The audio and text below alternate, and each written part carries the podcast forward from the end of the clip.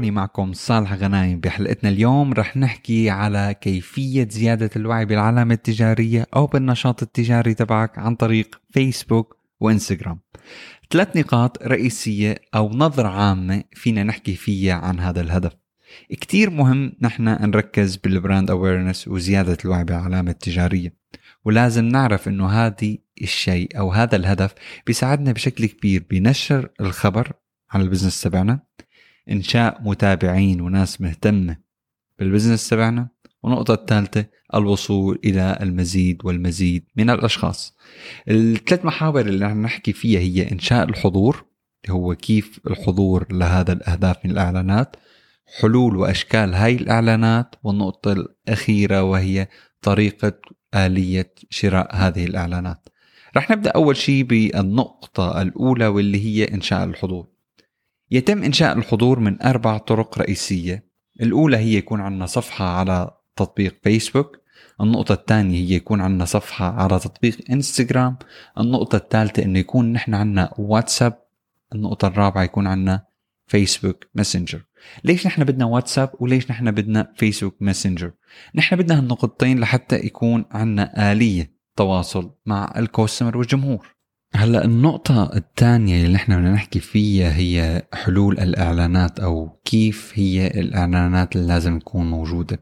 في ثلاث أنواع من الإعلانات اللي نحن لازم نبدأ فيها، واللي هي الفيديو، واللي هذا الشيء بيساعدنا لحتى الناس تشوف الفيديو بشكل أكبر. تاني شيء هي الإعلانات الدوارة أو منسميها الكاروزل، وهي عبارة عن بطاقات صور واحدة ورا واحدة. I think كتير منكم شافوا هدول آه الإعلانات. بالنسبة للطريقة الثالثة واللي هي الصورة، صورة وحيدة بتكون عم تتوزع والناس تشوفها أكتر وأكتر.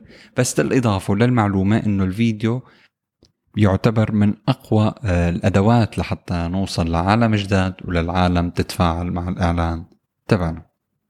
النقطة الثالثة اللي بنحكي فيها هي شراء الإعلانات. كيف نحن بنشتري الإعلانات؟ كيف بنختار الطريقة للوصول للإعلان؟ أو للوصول للجمهور، سوري مش الوصول للإعلان، كيف نحن نختار الطريقة للوصول للجمهور؟ النقطة الأولى هي عن طريق المزاد. شو يعني مزاد؟ فيسبوك يعني بيشتغل كطريقة مزاد، مزاد بالإعلانات. الأكثر ملائمة والأعلى أداءً من حملتك الإعلانية بيوفر هذا النوع من الشراء ومزيد من المرونة للإعلانات لحتى الناس تشوفوها. النقطة الثانية الوصول وتكرار الظهور. إذا أنت كنت عم تدور إنه تكون عندك تحكم بعدد مرات ظهور إعلانك على الأشخاص، فهذا هو الحل الأنسب. يعتبر بعض الشيء أغلى بس حل مثالي لأي منتج جديد رح ينزل رح ينزل على السوق. النقطة الثالثة نقاط تقييم الاستهداف واللي نحن بنسميها تي آر بي. فإذا كان عندك أنت هالحساب موضوع شراء النقاط وتقييم الاستهداف، هذا الشيء بيساعدك كتير لتستخدم هاي الآلية ويمكنك التحقق منها. يعني ممكن أنت تشوفها عن طريق نيلسون على فيسبوك وإنستغرام. فينك تقرأ عنها أكتر، أنا رح أحط اللينك تحت فينكم تشوفوا هذا الموضوع بشكل أكبر وأكتر وأكتر.